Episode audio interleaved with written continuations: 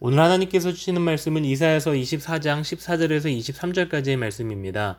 오늘 본문 14절에서 하나님을 찬송하는 무리가 나옵니다. 이 무리는 남은 자들이죠. 이사야서의 중요한 표현 중 한 용어인 이 남은 자라는 단어는 하나님께서 유다와 이스라엘을 마치 모든 나무를 베어버리실 듯 멸하실 것이지만 그루터기를 남겨놓겠다라고 말씀하셨는데 그 그루터기가 바로 남은 자입니다.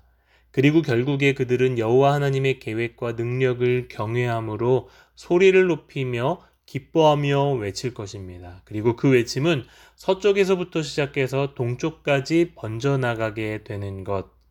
어, 특별히 오늘 여기서 바다라는 단어는 이사야서에서 열방을 의미하는 단어입니다. 다시 말하면 온 열방이 이스라엘의 하나님의 이름을 높이게 될 것이라는 찬송을 오늘 14절 말씀에서 시작하고 있는 것이죠.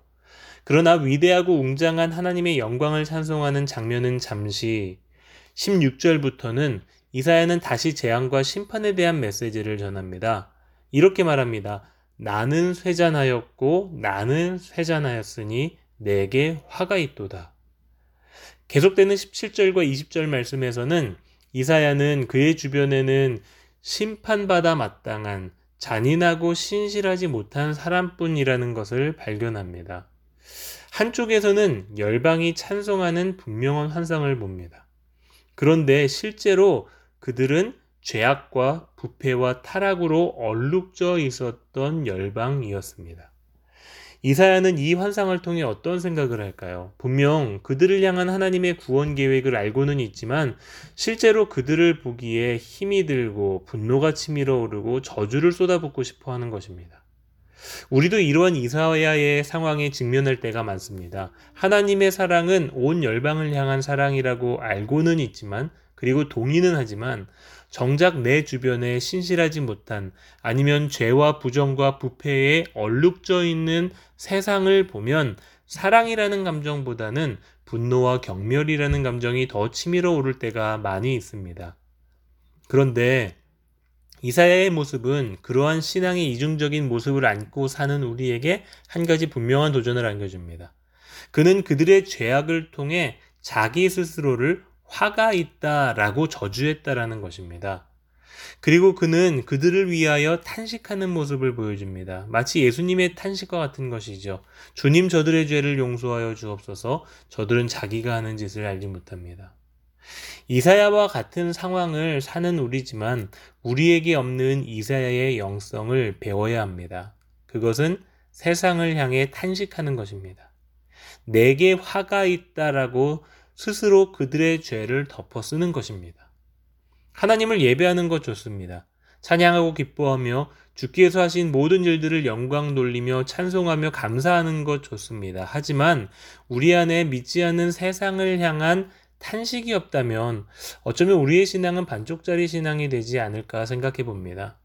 죽어가는 영혼으로 인한 아픔이 없다면 우리의 영성은 메마를지도 모릅니다. 거기서 예수님의 십자가가 시작된 것입니다. 하나님은 세상을 사랑하셨습니다. 그러나 동시에 세상의 죄악은 미워하셨습니다. 세상을 향한 사랑과 죄에 대한 분노는 결코 함께 갈 수 없는 것입니다. 자, 그런데 하나님은 그들의 죄악을 탄식하셨습니다. 그리고 그 결과 하나님은 그들의 죄악을 친히 덮어 쓰시기로 결정하셨습니다. 그들이 받아야 할 저주를 하나님 스스로 받기로 작정하셨던 것이죠. 그래서 친히 인간의 몸으로 내려오셔서 독생자 예수님을 십자가에서 죽게 하셨죠. 십자가는 형벌의 상징입니다. 십자가는 저주의 상징입니다. 그 말은 그 십자가에서 형벌을 받아야 할 사람은 우리라는 말입니다.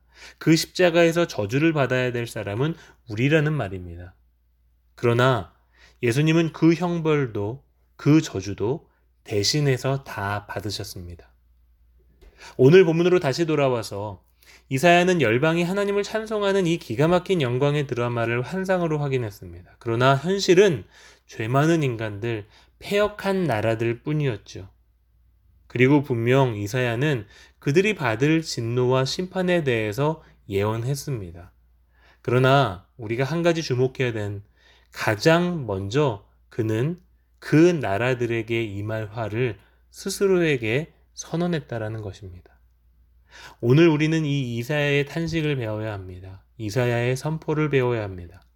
그런 탄식이 없이 우리의 가르침, 우리의 선언, 우리 모든 것들은 결코 영향력 없는 공허한 메아리에 불과하게 될 것입니다. 사랑하는 성도 여러분, 이 세상을 향한 믿지 않는 우리 가족, 친구, 동료들을 향한 이사야의 탄식이 우리 안에 회복되기를 축복합니다.